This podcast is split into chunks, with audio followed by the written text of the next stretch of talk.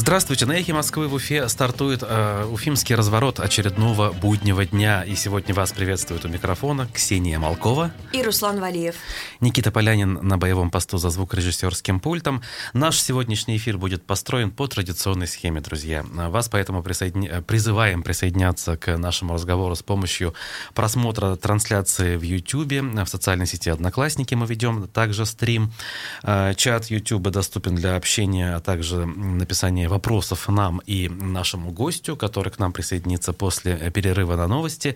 Уполномоченный по делам э, предпринимателей в Республике Башкортостан Флюр Асадулин будет в гостях, поэтому на тему э, бизнеса и его проблем, конечно же, э, пишите. Хотя, в принципе, вы можете писать о чем угодно. Обзор прессы будет в начале. Фрагмент программы «Парк искусств» советником главы администрации Уфы по ЖКХ Вадимом Беляковым мы послушаем в первой части, и мы еще и поголосуем также ближе к середине часа. Телефон для смс, WhatsApp и Telegram а, сообщений у нас э, работает и доступен. Поэтому давайте почитаем прессу. А, позволю себе с двух огромных э, публикаций, прежде всего одной, э, которая вышла на новой газете, в новой газете точнее, и на ее сайте. Тэтчер из Уфы. Как Лилия Чанышева стала первым арестованным фигурантом экстремистского дела ФБК. Ну и в сносках написано, что ФБК признан запрещенной организацией, иноагентом и так далее. Новая газета, непосредственно журналист Илья Азар побывал в Уфе, пообщался с огромным количеством людей, с родителями Лилии Чанышевой, с ее супругом, со сторонниками, активистами и так далее. Публикация занимает, ну, просто тут э, огромное количество, можно сказать, страниц, если в страницах мерить можно э, сайт.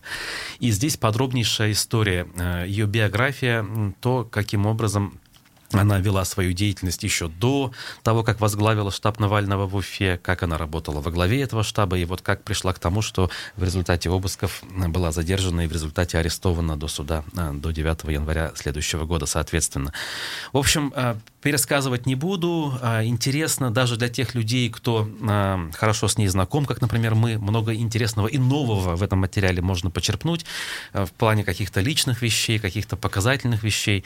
Мне кажется, эта история ну, в общем, эта публикация, точнее, заслуживает внимания всех, кто нас смотрит и слушает. Мы у себя на Эхе э, чуть позже перепечатаем эту статью.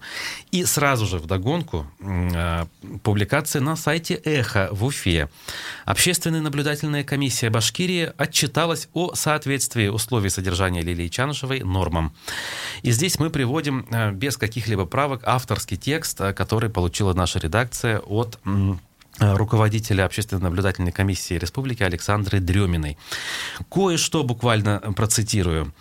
Э, подозреваемые и обвиняемые обеспечены спальным местом, постельными принадлежностями, постельным бельем, столовой посудой на время приема пищи, матрасы, подушки, постельное белье в удовлетворительном состоянии по шкале УТ-НЕУТ. Гражданам выданы теплые одеяла по сезону. Значит, камеры ИВС, это изолятор временного содержания, я расшифрую, кто не знает, оборудованы э, столом, санитарным узлом, краном с водопроводной водой, вешалкой для верхней одежды, полкой для туалетных принадлежностей, бачком для питьевой воды, радиодинамиком, урной для мусора. Не реже одного раза в неделю подозреваемым и обвиняемым предоставляется возможность помывки в душе продолжительностью не менее 15 минут. Для написания предложений, заявлений и жалоб подозреваемым и обвиняемым по их просьбе выдаются письменные принадлежности бумага, шариковая ручка. Норма санитарной площади в камере в размере 4 квадратных метров на одного человека соблюдена. Значит, э, посещена непосредственно Чанышева, и дальше уже по ней. Содержится она в трехместном, э, чуть не сказал, номере камере, конечно. Условия содержания соответствуют нормам. При опросе сообщила, что а, у ее супруга в передаче не приняли витамины. Комиссии разъяснено, что любые лекарственные препараты, в том числе и витамины, допускаются только по назначению врача, даже если это назначение будет оформлено в вольной больнице. Обратите внимание на формулировку. Подозреваемая также сообщила о некачественном питании, других жалоб в адрес комиссии не поступило. И дальше приводится по предмету изучения питания.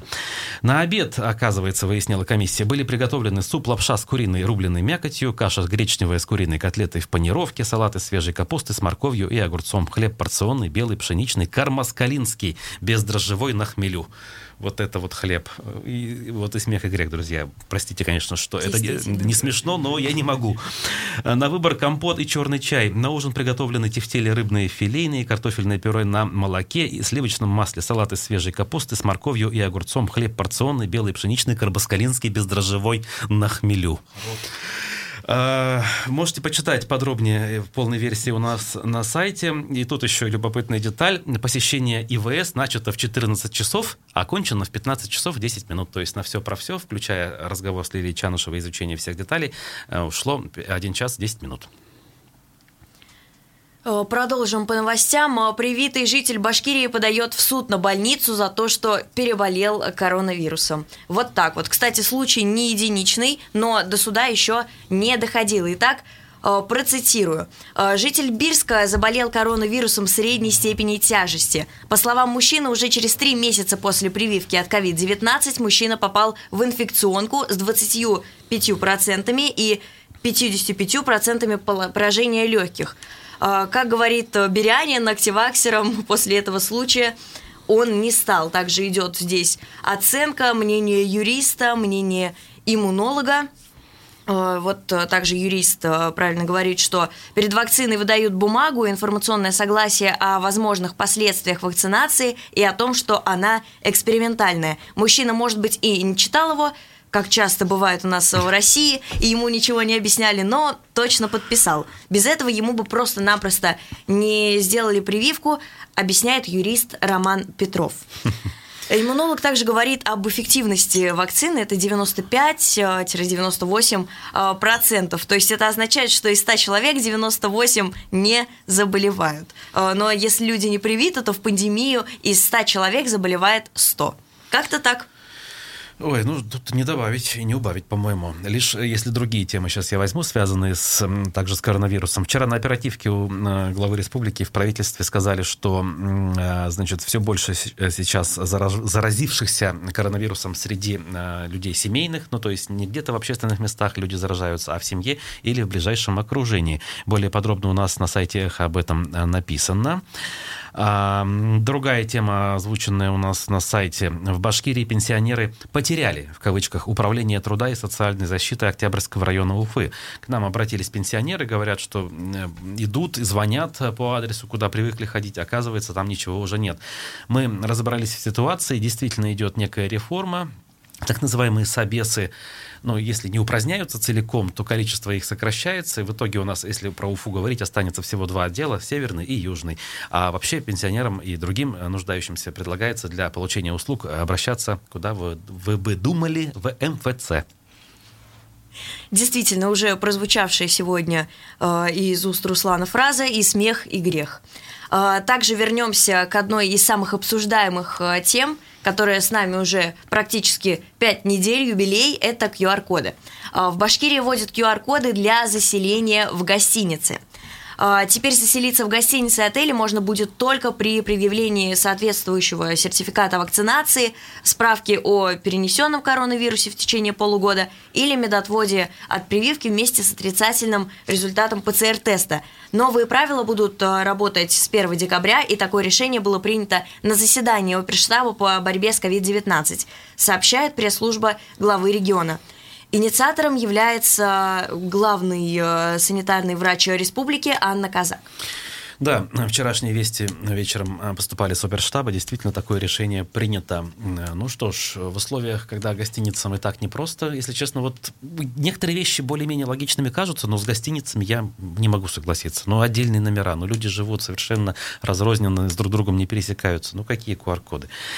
Ой, При да. этом все еще есть у нас а, места, где не требуются для входа QR-коды.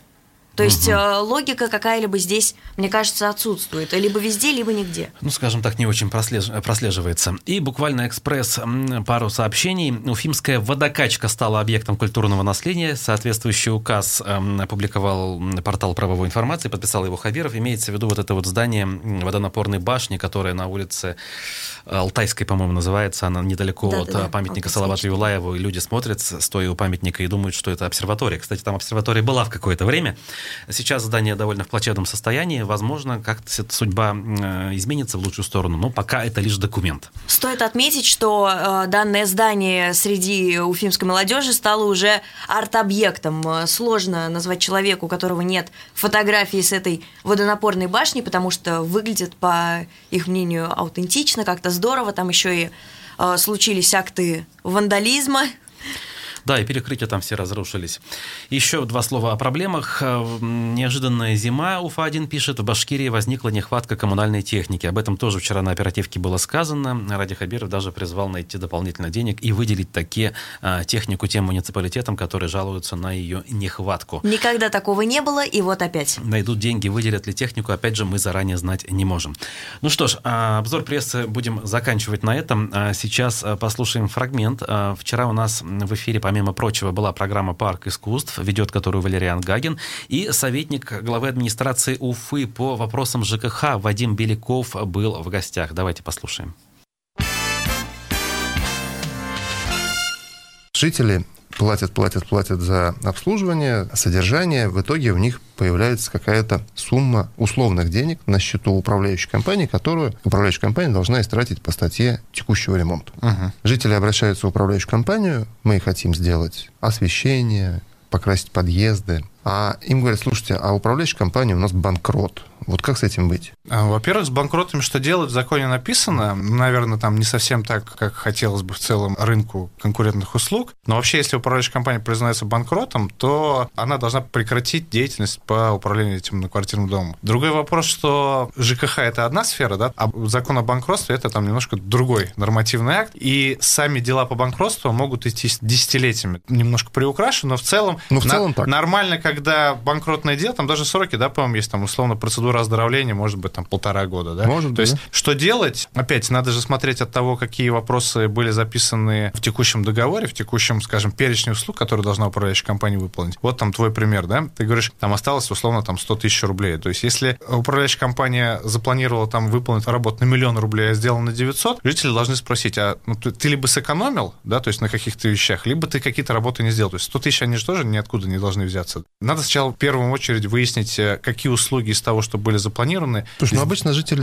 накапливают эту сумму в тарифе на текущий ремонт. Ну, они накапливают, она же тоже там не из воздуха берется. Но если она осталась по документам, значит, ее не расходуют. Не да, если по документам, то, безусловно, если все подтверждено, конечно, управляющая компания должна эти деньги потратить, условно, на то, на что решат жители по собранию. Здесь же вопрос другой, да, что качество оформления самих документов управляющим компаниям, но она тоже оставляет желать лучшего, и жители, которые подобные вопросы вникают, и в планирование работ, и в отчеты управляющей компании, но они неоднократно могут подтвердить, да, что либо неправильно формируются документы, да, либо, ну, действительно, там не все заполнено, да, не, не все сделано, и, конечно, это тоже подливает масло в огонь, когда жители пытаются мотивировать управляющую компанию там работать корректно. Слушай, а с чем связано, что управляющая компания не может корректно заполнить документы? У них денег на это не хватает, ресурсов не хватает, мозгов чего не хватает? Да, наверное, там вот не будет такого одного точного ответа, да, там чего не хватает. Или ну, рынка не хватает. В целом всего не хватает. Работа и услуга, которую оказывает, неважно какую, управляющая компания там может оказывать 40 различных услуг, которые там я видела отчет, я видел, что они там могут доходить до 2000. То есть, если их поделить там по детально, да,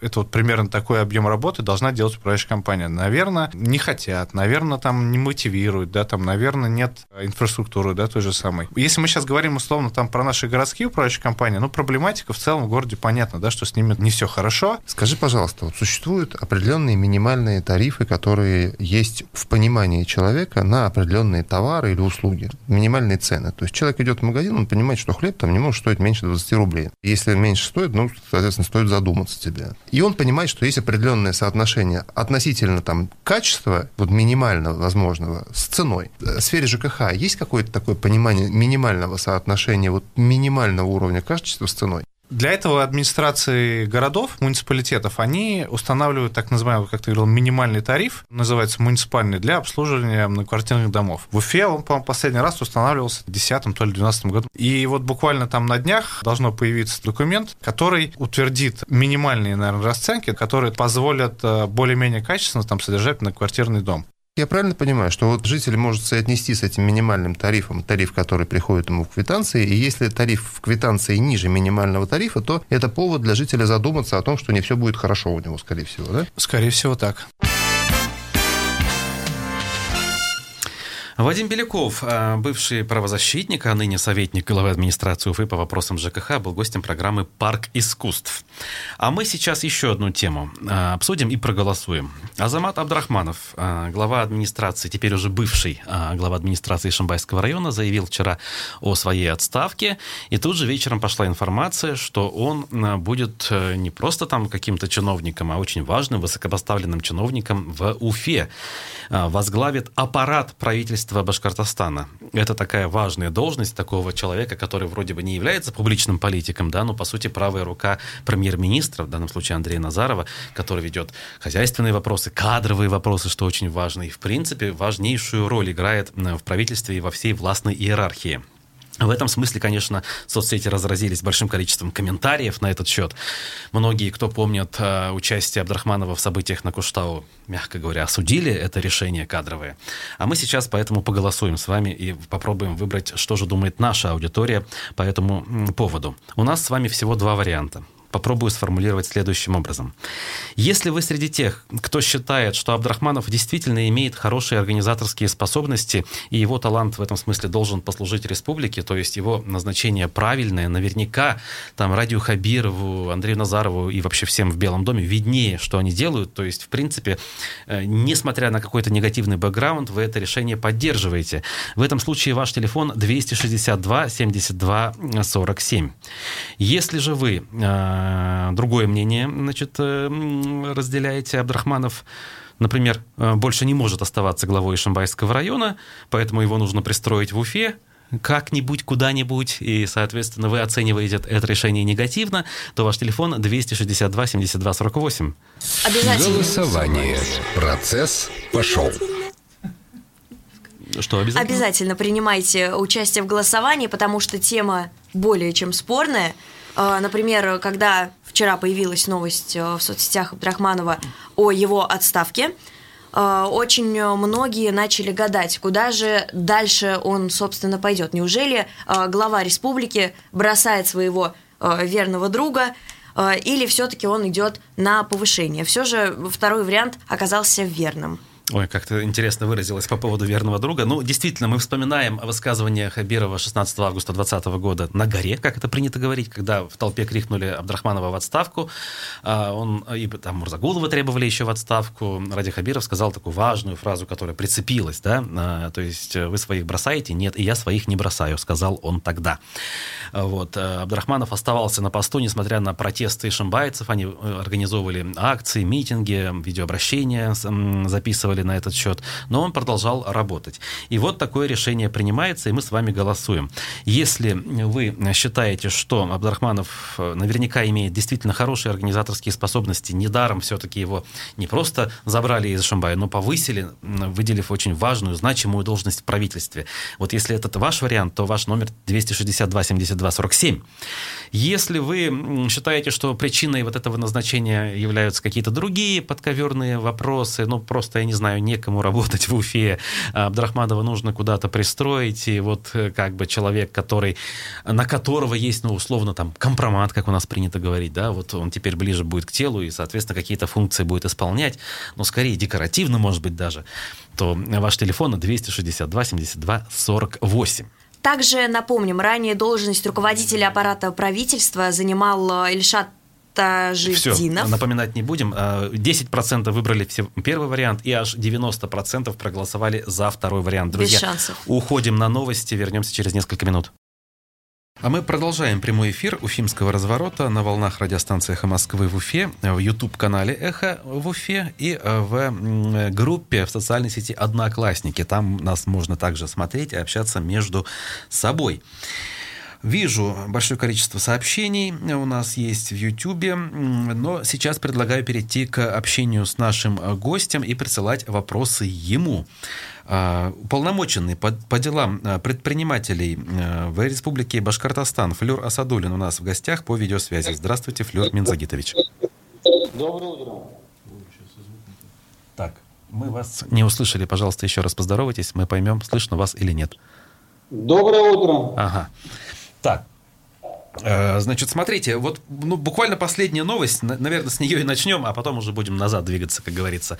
Очередные меры ужесточения пропускного режима и использования QR-кодов будут внедрены у нас в отношении гостиниц. С 1 декабря принял решение оперативный штаб. Э, вы, кстати, в оперативный штаб входите или нет? Ну, вообще готовилось постановление, пока вот э, должны были подписать, и меня должны включить в штаб. Ага. Понял. Ну ладно. А что касается вот этого, э, вот этой идеи, уже даже не инициативы, а принятого решения, на ваш взгляд, насколько это уместно? Насколько гостиницы действительно являются местом, где э, коронавирус распространяется? Мне кажется, такой же вопрос можно задать к любому объекту, по которым вводятся ограничения, и долго гадать, где же хуже, где же лучше. По большому счету, там, где э, ну, люди не удовлетворяют свои насущные потребности, наверное, можно вводить, я считаю. И любое место – это место, где потенциально можно подхватить этот коронавирус. Угу. Ну, то есть, в принципе, терпимо, да? У нас, когда э, на эту тему споры идут, э, и в студии, и вот слушатели э, между собой, значит, общаются в чатах, да и люди на скамейках, как говорится, всякий раз говорят, вот мы вводим ограничения там, сям, но в то же время в тех местах, где максимальное количество м, контактов у людей происходит, мы не вводим. Может быть, вообще тогда не вводить? Или раз и навсегда ввести везде полностью, как это было э, в апреле 2020 2020 года. Вот есть ли какое-то тут оптимальное решение, на ваш взгляд? Или все равно ну, будут противоречия? Да. А? Давайте будем честными сами с собой. Да. А, вводится повсеместно в разных местах. И, наверное, не вводится там, где мы получим точно такую бешеную обратную реакцию. Поэтому, наверное, там и не вводится. Я уже не буду называть эти места, где не вводится, наверное, сами понимаете. Mm-hmm. А предположим, гостиницы, ну что потенциальные клиенты гостиниц выйдут с плакатами на улицу, что ли? Нет, конечно, не выйдут. Поэтому, наверное, там и вводится, по этому принципу все-таки. А чтобы не вводить или вводить, я, конечно, то, чтобы вводить. Мы, в принципе, а, сами виноваты во всей этой а, чехарде, как говорится, потому что не, не вакцинировались, попустительски относились к этому, по большому счету. Вот сейчас вот черпаем свои же результаты. Это как, вот, как люди, как общество, как граждане, по большому счету. И государство, органы власти должны как-то реагировать теперь. Угу. Теперь нам летает, ну, обычным гражданам, клиентам, потребителям. Э, знаете, вот хотелось бы так у вас уточнить. Э, наверняка э, к вам регулярно обращаются предприниматели за помощью в связи с этими ограничениями. И наверняка среди них встречаются в том числе и те, кто категорически против этих самых ограничений и кто вообще даже ковид не признает. И вам приходится между вот этих двух крайностей как-то маневрировать. С одной стороны, вы должны помогать бизнесу. С другой стороны, вы не разделяете, как я уже понял, точку зрения многих ваших подопечных в том, что они не хотят, например, вакцинироваться вакцинироваться и вакцинировать своих а, сотрудников. Как вот вы выходите из этой ситуации? Ну, по поводу вакцинироваться, наверное, я свое личное мнение выразил. У каждого свое, свое мнение есть. У нас свободное государство. А, хотя вот принимаются определенные ограничения, которые уже граничат там с некоторыми вопросами, связанными с Конституцией, правами человека и так далее. Это каждый сам обсудит. И еще могу сказать, что ко мне как уполномоченному не обращаются люди, не выражают свое мнение по поводу вот вакцинируются или нет. В основном, как вы были правы, обращаются с мнением, зачем эти ограничения, нужны они или не нужны. Даже больше э, обращений, связанных не с этим, а с тем, что введенные меры ограничительные, они критикуют в плане своей профессиональной работы, своего опыта. Например, мы вводим что-то, но те, кто вводит, они не сильно разбираются в каких-то узких, специ... узких специализациях, там, фитнес, общепит, я не знаю, ну, что-то еще такое. Естественно, э, когда начинаешь, э, правоприменительная практика наступает, да, всех этих вот ограничений, выясняются нюансы. Ну, например, вот нюансы. Мы ввели по общепиту, до 50 человек можно ходить без э, QR-кодов. А почему в других местах такого мы не можем вести? В фитнес-клубах, например. И они как бы вызывают справедливости. Потом есть некоторые у нас органы власти, которые начинают креативить. А, например, один из районов республики взял и ввел у себя ограничения, когда они были вот с 23 до 6.00, взял и ввел у себя с, 20, с 21.00 до 10 утра. Ну это вот э, его прям э, какие-то креатив в полной мере. Плюс проверяющие начинают ходить. Проверяющие у нас КНО, контрольно-надзорный орган, они всю жизнь проверяют, давно все отработано. А вот тут бах, присоединились представители администрации, муниципалитетов и городских образований. Они особо никогда не занимались проверками. Естественно, некоторые люди, сидя в кабинете, выйдя на улицу с проверкой, начинают чувствовать себя, значит, значимым, да, властные полномочия, проверки, и, и бывает так, что перегибает палку. Сейчас некоторые объекты у нас по 3-4 раза в день приходят с проверками из разных структур. Э, Флюр Минзагитович, еще такой вопрос. А какое количество индивидуальных предпринимателей РБ по этой или какой-то другой причине прекратили свою деятельность в 2020 и в 2021 году? Ну, вы знаете, у нас э, по реестру МСП на сегодняшний день примерно 122 тысячи предпринимателей сократилось за 2020 год на, на где-то первую половину 2021 года примерно 3-4%. Но эта статистика, она реально, ну, конечно, отражает некую, некую такую, некое направление. На самом деле, если вот вы ИП, и у вас 2-3 объекта, и вас накрыл этот кризис, что вы сделаете, например? Оптимизируетесь, закроете свои там три объекта, оставите один, и еще и в одном, может, все посокращаете, но не будете ликвидироваться. И что вы по статистике? Вы остались как бы живы, все нормально по статистике. На самом деле весь, весь ваш бизнес практически закрыт. Ну тут тоже трагедии такой нет особой. Закрыт, ну ничего страшного. Главное, чтобы предприниматель жив, здоров остался. Он кризис пройдет, он, он откроет опять свои 3-4 точки. И, наверное, больше всего обидно не за статистику, закрылся, не закрылся, а вот больше всего обидно за то, что у конкретных предпринимателей рушится бизнес, а коллектив расходится, его нужно потом опять собрать, научить, выучить, все там отношения ну, притереть, да, чтобы все нормально, бизнес работал у них у многих кредиты, ипотека коммерческая. Вот э, одномоментно э, у предпринимателя наступают серьезные проблемы. Я уверен, если он нормальный предприниматель, все равно он потом все их решит. Но зачем нам лишний раз вторгаться в эти вот ну, проблемы для предпринимателей? Некоторые из них могут расстроиться до такой степени, что потом больше и не начать бизнес, пытаться уйти в наем и так далее. Потеряем предпринимателей.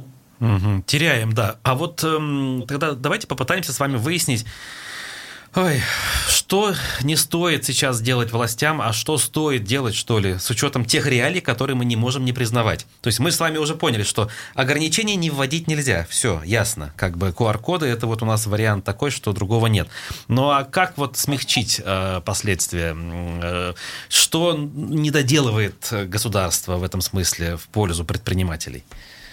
Ну, во-первых, что не стоит делать э, властям, это вообще в федеральном масштабе и в региональном, это мое четкое мнение, не стоит уходить на локдаун. Вот вы правильно сказали, ограничения. Ограничения и закрытие – две разные вещи.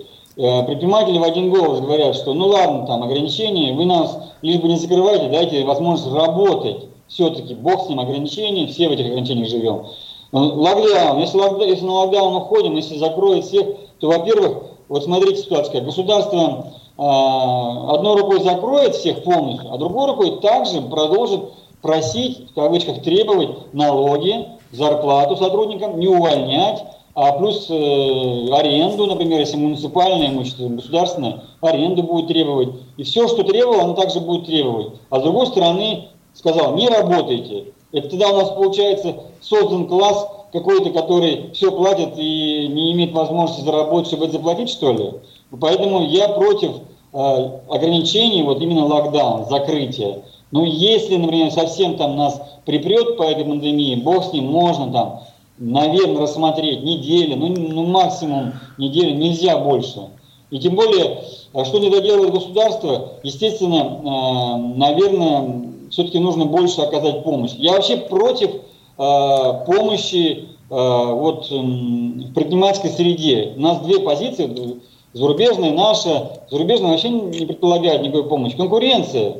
Вот по поводу помощи у нас был Например, два ресторана на одной улице в городе Уфе, одному, один арендовал муниципалитет, другого участника, платили по 400 тысяч. У одного освободили в 2020 году на весь год, а второй платит. Ну, это как бы второй приходит к нам и жалуется. Что такое? К нему все клиенты приходят, потому что он может работать, не теряет деньги.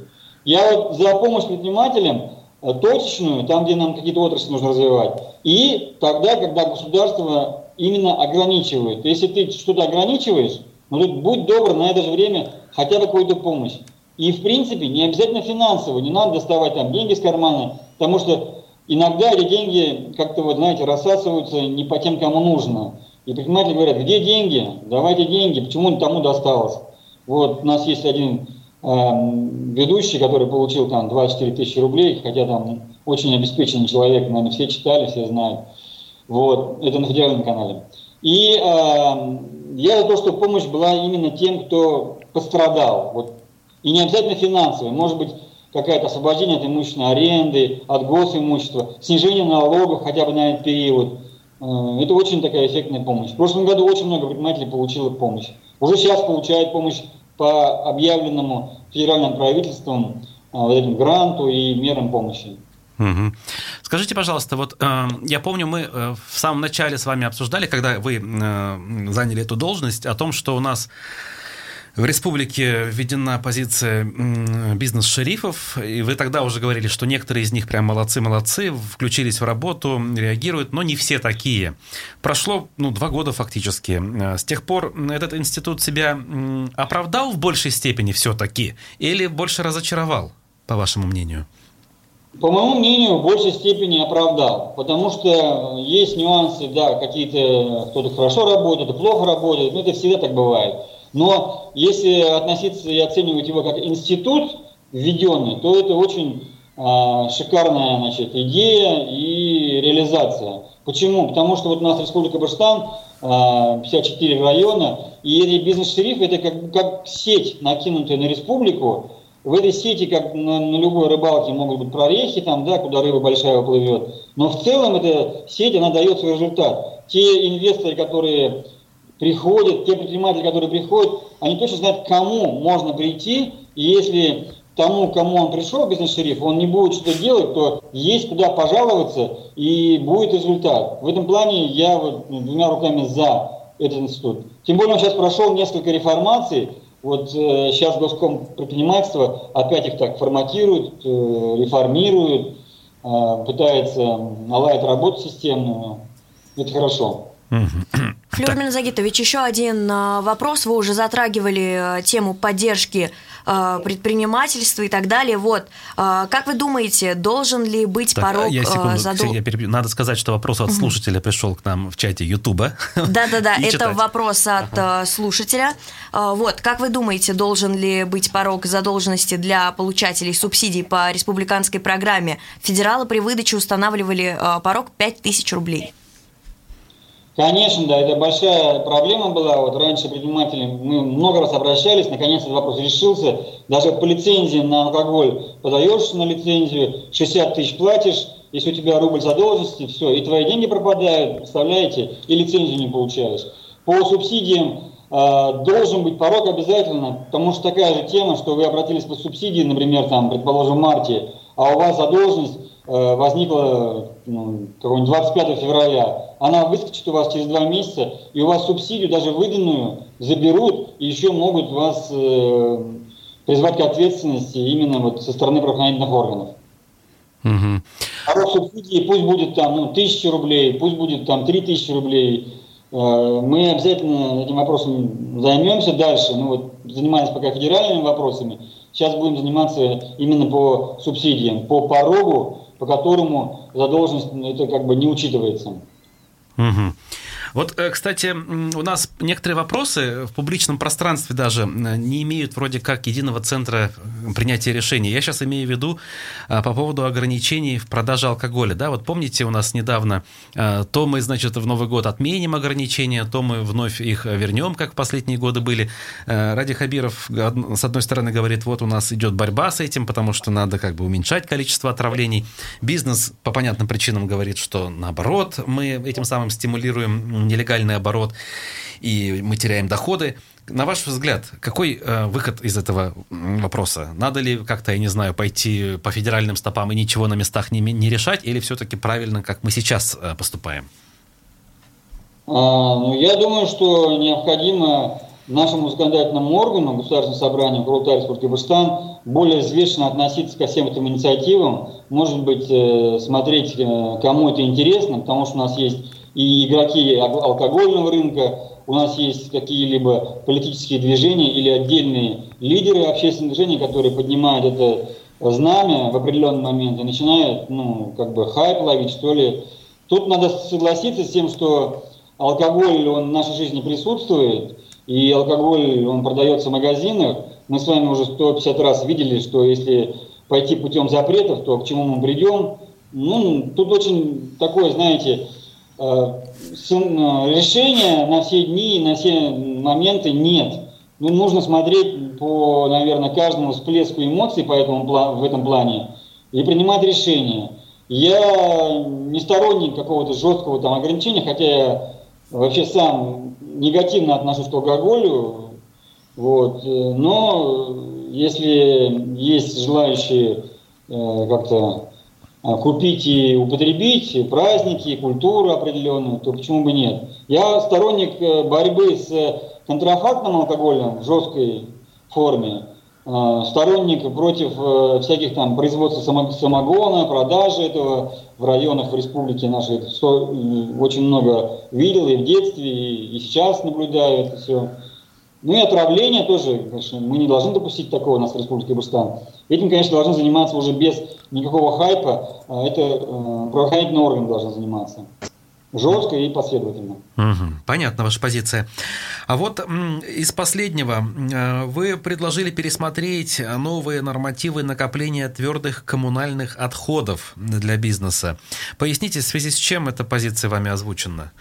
Почему проблема вообще возникла изначально? Ну, да, я, наверное, сформулировать можно так. Я предложил пересмотреть пересмотренные нормативы. Проблема возникла потому, что нормативы наших предпринимателей не устраивали. Например, там, предположим, какой-нибудь ювелирный магазин, э, а у него высокие нормативы, он там генерирует бирки от, своего, от своих украшений и так далее. Ну, не очень много мусора, одним словом. Поэтому э, эта тема поднималась уже давно, и наконец-то в прошлом году э, провела конкурс, значит, на, наша власть региональная, выбрали э, заказчик, который придет, московская фирма, она год проводила исследование, потому что нужно посчитать каждый бак, там, что он генерирует, каждая фирма, что генерирует в течение там, зимы, весны, лета, осени. В итоге они э, предложили свой, э, свои нормативы, нормативы поступили в Минэкологию, Минэкология вы, вы, выложила у себя на сайте летом для публичного обсуждения. Ну, без ложной скромности, наверное, скажу, что аппарат уполномоченного единственный, кто это заметил, и сразу стал вызывать к вниманию предпринимателей, бизнес-объединений. Мы направили сейчас свои претензии. В итоге там 60% понижения, молодцы, хорошо, но 30% повышения, причем кратное, в несколько раз.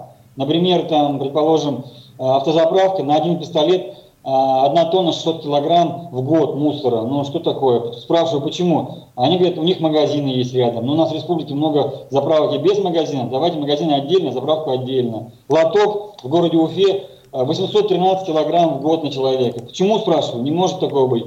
Ну, говорит, они там два дня поработают год, вот им мусор. Я такого говорю, не бывает. По схеме размещения у нас дается на сезонные, на 3-4 месяца. Но, одним словом, там огромное количество вопросов. К сожалению, сейчас отмотать обратно легко так невозможно, потому что по процедуре они подготовили, отправили Минэкологии, Минэкология отправила э, в Российский экологический э, центр в Москве, они сказали, что нет замечаний, И теперь получается, что э, Минэкология должно э, подготовить нормативно-правовой акт, и правительство его примет. Но мы будем биться до конца. Сейчас вот связываемся с российским экологическим оператором, чтобы они внесли замечания. Но тот московская фирма, которая нам объясняла на совещании, недавно было, свои аргументы по повышению, они не устроили ни меня, ни наше бизнес-объединение. Все бизнес-объединения присутствовали, ну, довольно серьезная критика, причем и чиновник на нашей стороне, и Минэкологии, собственно говоря, чувствую, что они тоже на нашей Знаете, стороне. У нас на совсем мало времени осталось. Хотелось бы в конце уточнить, а почему вот так происходит? На каком уровне происходит сбой, что вот такие противоречивые решения принимаются у нас? А, в целом сбой, наверное, по моему личному мнению, происходит на том, что со стороны предпринимательского сообщества нет внимания к готовящимся документам.